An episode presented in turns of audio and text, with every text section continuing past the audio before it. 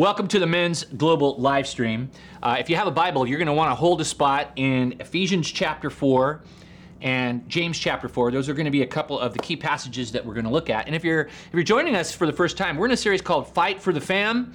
Uh, it is what it sounds like. We're talking about how to fight for the family, which is presently and has always been under attack. And just by way of review, uh, some key thoughts is that family uh, is God's creation order. Family is God's chosen tool, all right, uh, to love and form healthy relationships and people. And because that is true, family will always be attacked by evil. Uh, the evil one, evil masquerading as culture. Uh, and right now, more than ever, uh, men need to learn how to fight for their families, especially uh, you young dads. So, what we've been doing is we've been going step by step, relationship by relationship, issue by issue to learn how to fight for the family. And today, we're not going to talk about the topic is not fighting for the fam- family, the topic is fighting within the family, all right, conflict, conflict resolution, fighting within the family and fighting for the family by doing conflict resolution the right way, God's way. Now, to get God's mind and to advance God's mind and to apply God's mind, we've got to go to the Bible. And this is that first passage I told you to put a hold on Ephesians chapter 4, verses 25 through 27. Let's start there. It says this Therefore, each of you must put off falsehood and speak truthfully to your neighbor. For we are all members of one body. In your anger, do not sin. Do not let the sun go down while you are still angry. And do not give the devil a foothold. Now, the reason I chose this passage is because it addresses a unit of people that are doing life together, all right? And families are definitely units of people, the primary unit of God's choice that is doing life together. The Bible says that we're all members of one body. Uh, family members are like a body. There's different parts of it, different roles in it, uh, different things that happen within it. So whether you're part of a blood family or an adopted family or a blended family, or maybe you're a part of a spiritual family, uh, like here, you're a unit and guess what? That unit is filled with imperfect people, flawed people, selfish people, and sinful people. Uh oh. So, what does that mean? That means that there are unmet needs and unmet wants and desires in conflict. And when people don't get those unmet needs met and those desires satisfied, and they feel like the people next to them are thwarting them from getting their unmet needs met and their desires satisfied, whether you're a toddler or whether you're a parent, you are going to have some good old fashioned fighting. All right? You're going to have conflict, right? And this is true of every family. It's the presence of conflict is normal in every family. But the battle for all of us, especially you dads and you grandpas and you uncles and you older siblings, is you got to fight fair and you got to fight God's way. You see, God has a purpose for everything and in everything, and He can redeem everything, especially things where it feels like there's no way any good is going to come out of it. He can redeem that, and He can redeem even conflict to glorify Himself, the same way He redeemed a tortured son on a cross to bring salvation to humanity. So that's where we're, we're looking into. And I want to unpack the passage we just read, Ephesians 4 25 to 27, and just identify some core truths up front, get God's mind that will help us begin to think about conflict. All right, now based on the passage, here are four truths. Number one, deceit stokes division in families. All right. So there's a unit of people together, in this instance, a spiritual family, but true for any family. There's a unit together. And the command is that you must put off falsehood. All right. Shady stuff. All right. Manipulation, falsehood, misdirection. All right. Deceit always stokes division in families because when there's deception, husband to wife, when there's deception, parents to children, when there's deception, brother to brother, sister to sister, or brother to sister, all right? And then the deception is comes out, and truth always comes out. There's going to be anger, and there's going to be betrayal, and where there's anger and betrayal, there is division. Number two, withholding truth holds peace hostage. The passage in the Bible says, put off falsehood and speak truthfully. All right? But sometimes we don't want to speak truthfully because it might damage our image or we might lose our position or power in a family, right? But you know, when we do that, when we withhold truth from people, whether it's truth about ourselves, whether it's truth about another person, or truth about a situation, or truth about reality, or just truth about life, and we try to pad it and we try to coddle and we try to uh, make the landing easier, all right? Sometimes when we do that, and then the person discovers that, okay, we didn't tell them the truth, whether it's a child, we didn't tell them the truth about themselves, and then they grew up to be a, a spoiled, a self absorbed adult, or the truth about an issue, and the truth wasn't told about that early on, and then later on, you know, there's pain connected to not telling the truth. In families, when we withhold truth, we hold peace hostage. All right? And we want peace in our families, but to do that, we just kind of got to be in truth and reality. We got to be real.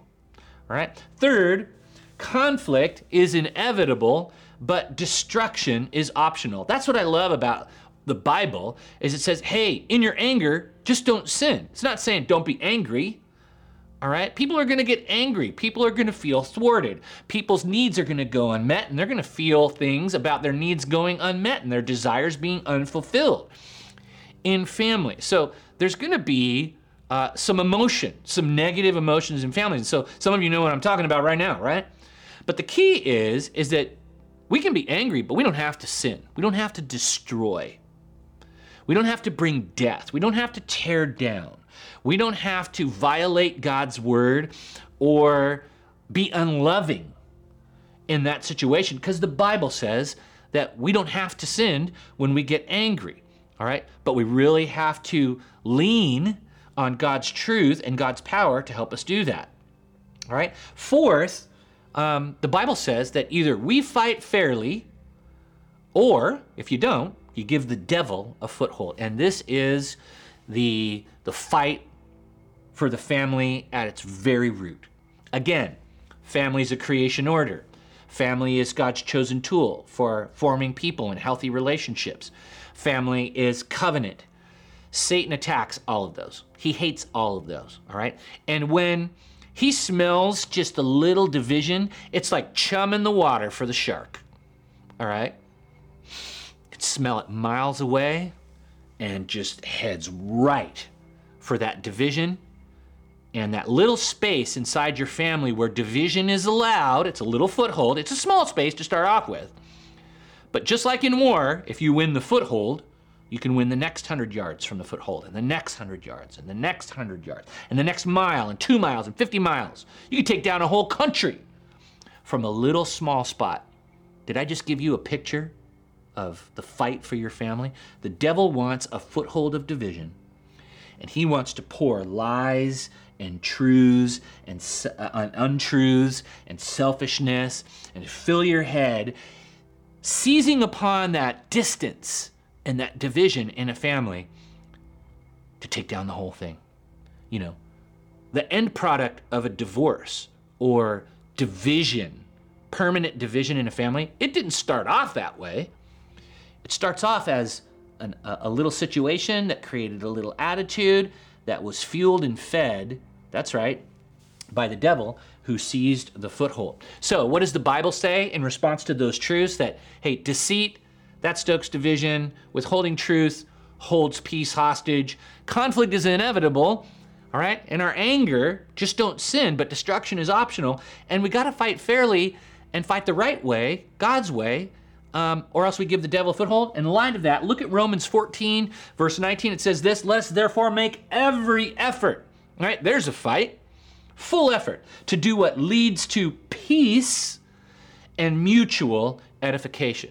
So, those are God's goals for your family. But you got to know how to manage conflict in a family, all right? And to maintain the peace and to maintain people not tearing down, all right? Those are two things that you got to fight for and guard and be sober about and know and and the amount of energy the Bible says that we have to put into that man of God is to make every effort versus what? Well, versus a kind of effort or a sort of effort or just defeat the effort. You're the source, all right? God's saying to us right now, in this moment in time, if you're watching me, you got to make every effort to win peace and mutual encouragement and edification in your family. So if you're not there, all right, you need to listen up and you need to follow me about how we're going to win peace. And so what we're going to do with the rest of our time is we're going to look at some key realities that we have to recognize so that we have less conflict and more peace. Anybody up for that? I'm for less conflict, I'm for more peace in my marriage. I'm for less conflict and more peace. All right? With my children. All right? Parents to children, dads to children, mom to children. I'm up for less conflict and more peace sibling to sibling, brother to brother, sister to sister, sisters to brothers, brothers to sisters. Okay, so there's the family unit, all right? And we're looking for peace and mutual encouragement. The first step that we take in that direction is we got to recognize the person within me that feeds division. All right, the Bible says that you have a part of you, all right, that wants and isn't satisfied, that desires but doesn't get everything they want, right? And when you want stuff, or you want an outcome, or you want a thing, or you have a desire that's unmet, a lot of times you blame the people next to you for thwarting that desire or want manifesting in your life. All right? So you got to recognize that there's a part of you that is the source of division. All right? And it's just the selfish you, it's the sin nature. It's that chump inside that wants what he wants when he wants it. All right? And that throws sometimes an adult temper tantrum uh, over it and projects that little toddler inside who's having a temper tantrum onto the people um, around him. The Bible speaks into this source. James chapter 4, our second key passage, says this What causes fights and quarrels among you? Don't they come from your desires that battle within you? You desire, but you do not have, so you kill. You covet, but you cannot get what you want, so you quarrel and, and you fight. You do not have because you do not ask God. And when you ask, you do not receive because you ask with wrong motives, that you may spend what you get on your pleasures or on yourself. All right?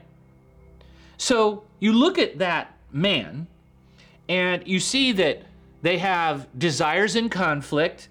They can't re- realize their desires. All right? So then their lack of satisfaction gets projected onto the people around them. All right?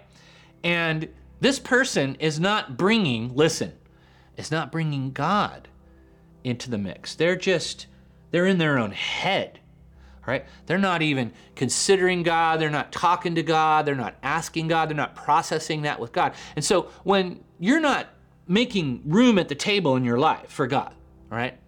Then who's it on? It's all on you and it's all on the people next to you to get that desire satisfied. But when God's in the picture and we say, hey, not my will be done, but your will be done or we're talking to God and saying, God, you know, this is my desire, and I know you love me, and I know you want the best for me. And so this is my desire, but I trust you and your timing and what you want to do for me. And it's not about you having the capacity to deliver that into my life. It's just my character and the process leading up to that, or you deciding in your wisdom and love to keep it out of my life. And both are a win. See the difference? So if there's a man in a family and he has a personal connection, if God is personal to him and God's intervening in his life with these wants and desires, and he's processing it with God, the person who can actually pull it off and will allow it to happen, all right, he's processing it there and he's open to God's best interest and even will look at his own motives, all right, there's to be a lot less conflict and a lot more peace. But we got to recognize all right. Number one, the source of division in your family is you. It's me. And there's a built in part of us that is selfish. And I don't think we have a problem admitting that. All right. But the way you deal with self causing division is you bring your whole self to God and you begin to go, okay, it's not about me, it's about him, and he has my best interest in mind. He's able, he's wise. I'm to process my wants and needs and desires with him. He's to speak into my motives and kind of expose them if they're not right and if it's selfish.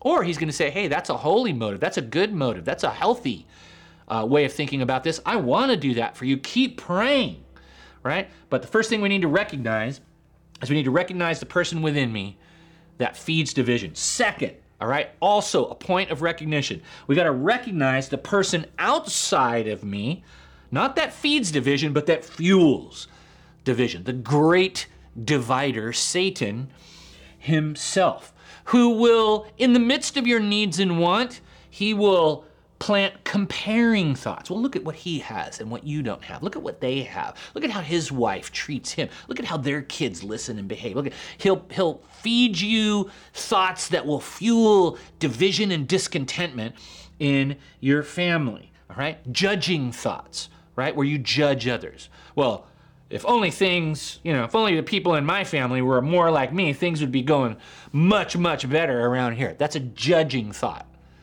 And most men have had that thought, whether it comes to their spouse or their kids. That's from the devil, all right? It's a judging thought. God didn't create them to be like you, all right? Then there's selfish thoughts. You know, who's taking care of you? How come you're not getting your needs met? You're meeting everybody else's needs, but you're not getting your needs met, all right?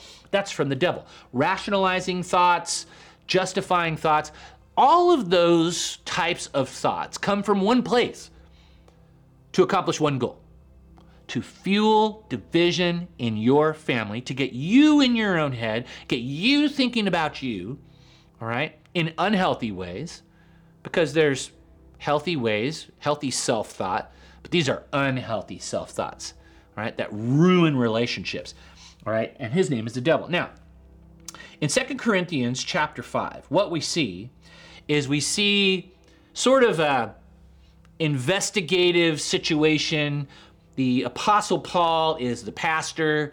He planted this church in Corinth. They're a family. And guess what? Their family's divided. Right? There is huge resentment, huge bitterness, huge lack of forgiveness. And Paul is coming in, he's like dusting for prints. Let's listen to what he found. He describes the situation and then he tells the Corinthians what he's found. If anyone has caused grief, he has not so much grieved me as he has grieved all of you to some extent, not to put it too severely. The punishment inflicted on him, the one causing grief, by the majority is sufficient. Now, instead, you ought to forgive and comfort him so that he will not be overwhelmed by excessive sorrow. I urge you, therefore, to reaffirm your love for him. Another reason I wrote you was to see if you would stand the test and be obedient in everything. Anyone you forgive, there's the test, I also forgive. And what I have forgiven, if there was anything to forgive, I have forgiven in the sight of Christ for your sake. Listen in. In order that Satan might not outwit us, for we are unaware of his schemes in order that Satan might not outwit us, for we are uh, not unaware of his schemes. What's Paul doing? He's recognizing the person outside of this spiritual family that is trying to create division, and he's helping them navigate the relationships in there because there was there was breach, there was violation, and there was pain, and there was consequences, and but there was also love, and there was also forgiveness And there was also this encouragement as believers to offer forgiveness and to receive forgiveness so that relationships can be repaired and restored and renewed and then released to the next chapter, all right, with that behind them. And so, Paul, as the leader, all right, so if any of you are leaders in your families, doesn't matter if you're grandpa, dad, older brother, uncle, um, if you're a leader in your family, take a cue from Paul. And the cue is this that he's willing to be first to forgive. I love the language, you know, that, that he uses. If there's anything to forgive, I have forgiven in the sight of Christ for your sake. All right? He leads in reconciliation. He leads in forgiveness. Why? Because he ain't gonna allow the devil to get a win in this family. What's your attitude toward division in your family? Is it just everybody else's fault and everybody else's character and you know it's just the way it is or it is what it is? Well, the Bible doesn't believe that and neither should you. There's an active force outside of you that is fueling that division, fueling your thinking about people and thoughts. All right? You got to recognize that, or otherwise you're, you're lost. So, those two big sources of division in your family the selfish you and Satan, if you don't recognize those uh, operating in this theater of family, your family's going to be divided.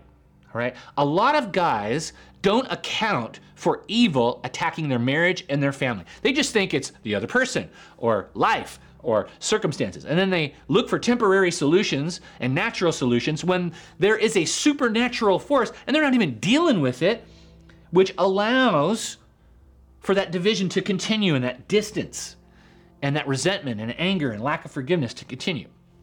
Number three, we got to recognize the lies we're believing. And this goes right along uh, this path that we're on. We lie to ourselves. Okay? We don't even need Satan. All right? Satan already knows that we're going to want stuff and we're going to tell ourselves whatever we need to tell ourselves to do what we want to do. And then he piles on, right?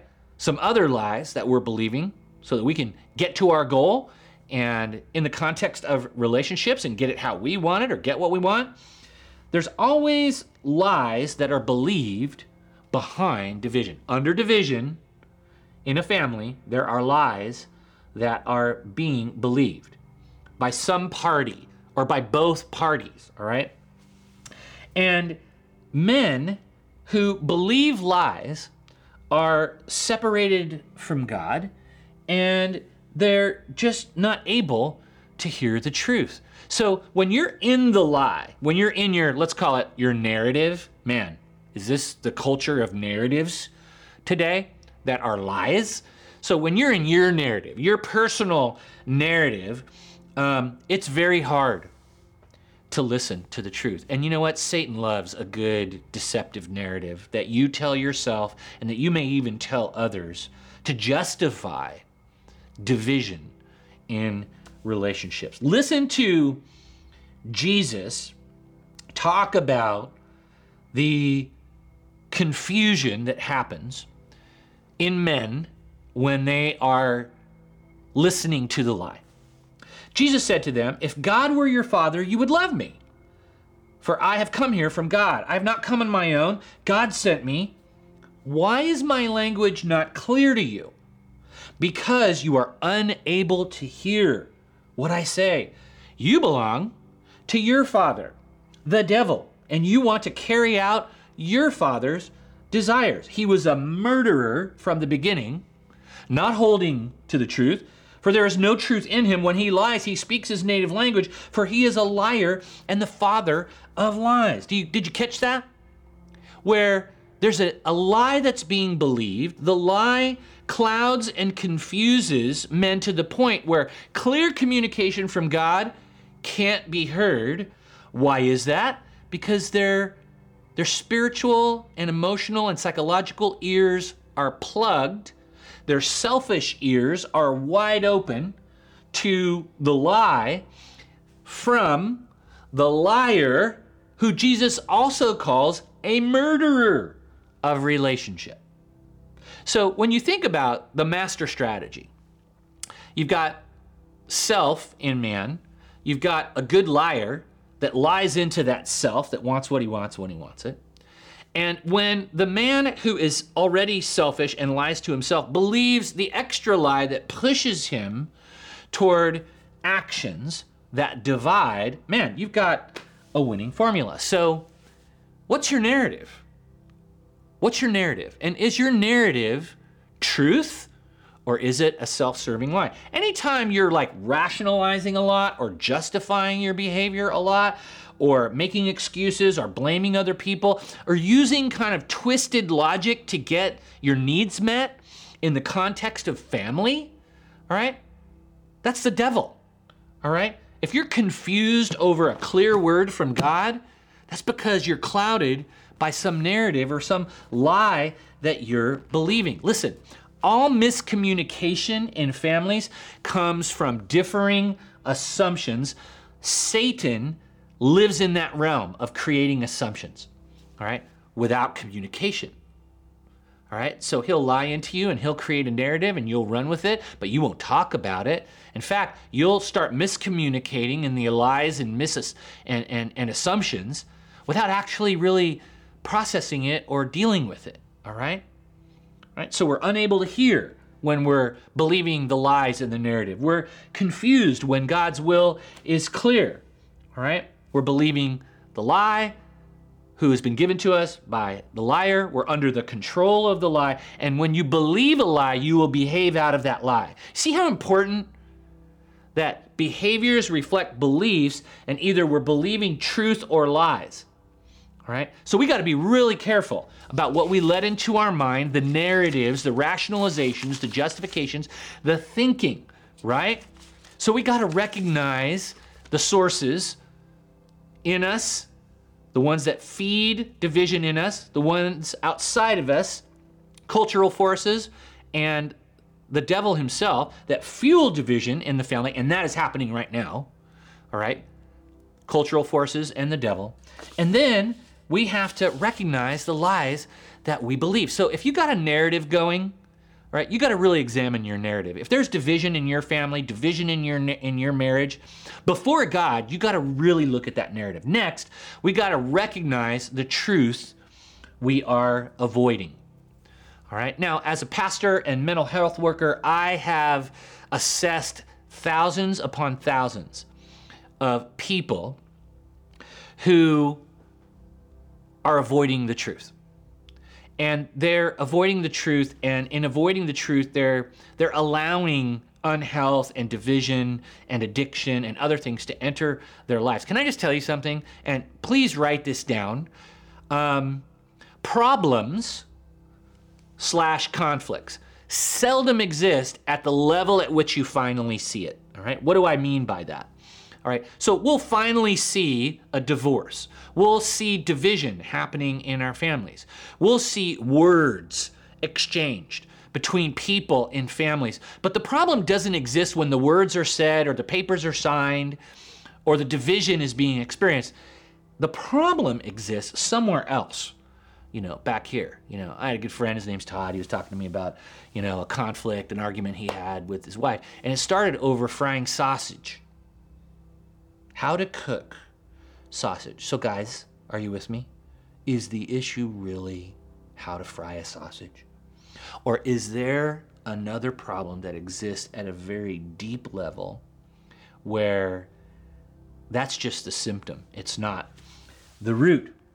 All right? So, when we think about division, we have to recognize that usually there's some truth about ourselves or about the situation or about another person that we're avoiding. Listen to what the Bible says in John chapter 3, verse 20, when truth comes in and man's response of avoidance.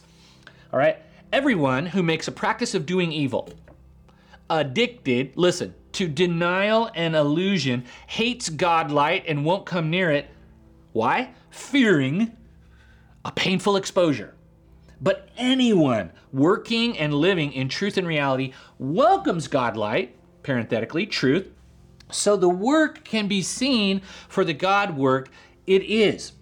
So, what you see in this passage of scripture, in Jesus' words, is you have facers of, of, of issues, facers of truth, facers of problems. All right? Those are the people who welcome truth, who realize God's bigger than the problem, and who work with truth to address the problem, versus fleers of problems. You got facers and you have fleers, all right? And the fleers, they are problem avoiders. All right, they fear some kind of exposure. They're going to lose power. They're going to lose their image. They're going to lose something. Or maybe some truth will come out about them. So when truth comes to the table, they either kill the messenger or rationalize not obeying or act confused. Why? Because they're avoiding truth and reality. Men, here's the thing in families, you know where God is? You know where God's presence is and God's power is and where healing and freedom are? It's in the truth. And so the question in your family and in your connection in the family when it comes to conflict is are you seeking truth? Because that's where God is.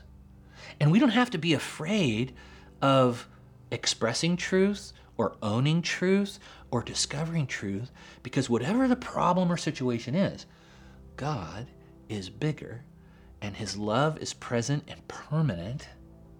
And so we can we can do it. You know, Jesus said, "I am the way, the truth, and the life." All right? So when we are avoiding truth, whether it's truth about ourselves, truth about what we're doing, truth about the reality of a situation, man, we will stoke division in our family. All right? God is present in truth and reality. And a lot of times, talking about reality is hard, but you see, God can redeem whatever that reality is. God is present. How do we know that? Again, God redeemed the hard situation of the cross. He can do that here, He can do it in your life. So, don't avoid truth. Next, you got to recognize that God is watching. And this is a big point, all right? You got to recognize the source of division in self. You got to recognize uh, Satan. You got to recognize uh, the, the, the lies you believe. You got to recognize the truth we avoid. You got to recognize, and this is huge, God is watching you. All right? This division in your family, He's tracking it. He's tracking the health of your relationships. He's tracking your character and conduct in this, you know, and He cares about your family. Listen to what the Bible says on this whole topic of God is watching. It says this For the vineyard of the Lord of hosts is the house of Israel, and the men of Judah, his delightful plant. All right, so you've got a family situation. You got the whole family, and then you got the leaders, the men. Then he says, Thus he looked for justice to see if people were giving what is due. He looked for justice, but behold, bloodshed, for righteousness, but behold, a cry of distress. It's not going well in his family. But the key words here is God's got a family. God sees your family. God sees our spiritual family. God sees his children. God sees you. God sees your wife and your children. And he's watching and he's looking to see if you will agent his justice. If you will give your family what is due. If protection is due, you give protection. If compassion is due, you give compassion. If discipline is due, you give discipline. If truth is due, you give truth. If if forgiveness is due, you give forgiveness. If peace needs to be fought for, you fight for peace. Right? He looked for that, but then God discovers, oh man, it's a mess. Bloodshed and cries of distress. You know, and it starts with the man. God puts his delightful plant, right? And it's a picture of a king who has a hanging garden in Babylon, and he's walking through, and he's got all these cool trees and flowers and plants, and they're like they reflect his glory, because and his power and his majesty. That's how God looks at us, guys, as we're leading. We're in the garden of his delight, and his we are his delightful plant, and he is looking at us to reflect him, the God of love and justice. And he looks for it, he's watching for it through us to our family. But in this instance, he's not seeing it. And I know that for some of you right now, you're in the middle of conflict. And you got to realize, man, I got to get this right. God cares about. He's not like blowing it off. He's not blowing, you know, thoughts of divorce off. He's not just going to like, you know, write that off like we do things on taxes. He's not going to write off division. He wants unity.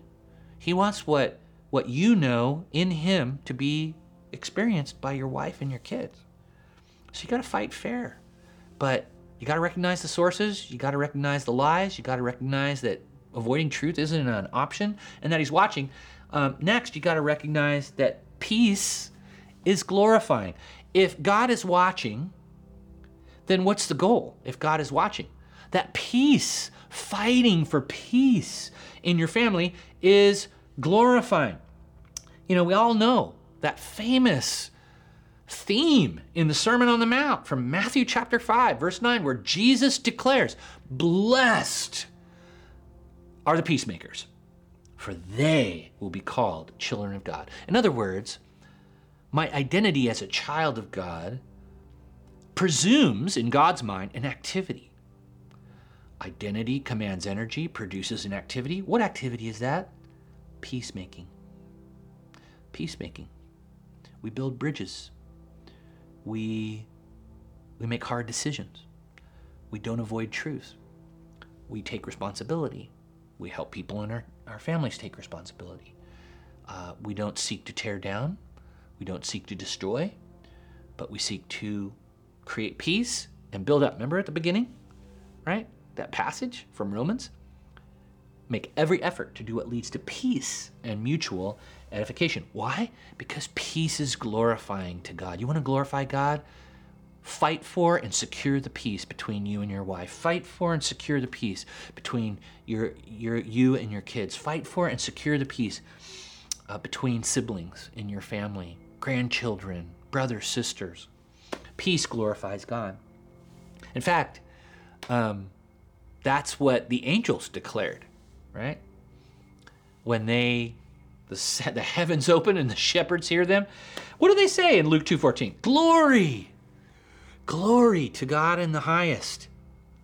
And on earth, peace to those on whom his favor rests. If you're in Christ, God's favor rests on you right now. And I'm praying God's favor. Even as I'm saying these words, I'm praying God's favor on you right now that you would experience His peace and love and that you would give it away. You'd fight for peace in your family, right? Glory to God in the highest. Fight for peace in your marriage. I put a couple verses there. Uh, 1 Peter 3 7 on your notes, if you have the notes. You got to live with your wife in an understanding way, or else God won't hear your prayers. Fight for peace. I put another reference there on the notes, Ephesians 6 4. Don't exasperate your children. If you exasperate your children by being demanding and controlling and having all these rules and being a perfectionist, man, you're not going to have peace in your family. All right? So, why obey those commands with your wife and with your kids? Because God wants peace. Say that with me. God wants peace in my family. Say it again. God wants peace in my family. But you got to fight for it. He's supplied everything that you need. This word this morning is so powerful and strong. Let's go to the last point today, right? If we're going to win peace, we got to recognize that relationships demand sacrificing. And I know it's it seems like uh, an easy truth to understand, but it's a harder one to apply, right? That Jesus sacrificed his own comfort of living in heaven, his own comfort of not having nails in your body and spears thrust into your side and thorns crushed onto your head and bleeding out because you've been flogged so that, ah, oh, man, he did that so that you and I could be a part of the same family. You know, and if you're watching this, I'm your brother. We're going to be together forever. But you know that that first family that you have, all right? Wife, kids. That's a reflection of God and God's calling you to make some hard choices and some sacrifices to keep your family together. And I know I'm speaking to a lot of you out there. I know it isn't easy. I know it, it isn't the way you expected things to go. I know the distance isn't what you planned for. But you know what? We've just got a word from the Lord this morning. We've got a game plan. We have a war plan. And with all faith, forget about the outcome. With all faith, you got to pursue this. Look at what the Bible says. It says, use your freedom to serve one another in love. That's how freedom grows. For everything we know about God's word is summed up in a single sentence Love others as you love yourself. That's an act of true freedom. If you bite and ravage each other, watch out. In no time at all, you will be annihilating each other. And where will your precious freedom be then? My counsel is this live freely, animated and motivated by God's Spirit. Then you won't feed the compulsions of selfishness. You see selfishness and Satan behind all division. The other things that we worked out, the lies, the truth, it's all like a very simple calculus and battlefield. There's God, there's Satan, there's you, all right? There's the people you're in relationship with, there's truth, there's lies. There's accountability in God. There's peace to have and secure. But through God's power. Can I just tell you what Satan loves? Write this down. Satan loves unresolved conflicts. Satan loves unconfessed sin. Satan loves unclear boundaries. In other words, leadership that says in our family, we resolve conflict this way respectfully, courteously, lovingly, graciously, responsibly, truthfully, right? In our family, in our marriage, right? We take responsibility. We let people talk. We listen with our hearts and with love, not a spirit of fear and self protection. We want truth to win, right? We don't allow low blows with our tongue, all right? And guess what? Because God loves us, we're not afraid to admit our fault. God tells us that we have faults and shortcomings and that we're imperfect, so we're not afraid. We want God's desire in this disagreement, right? We want God to be glorified.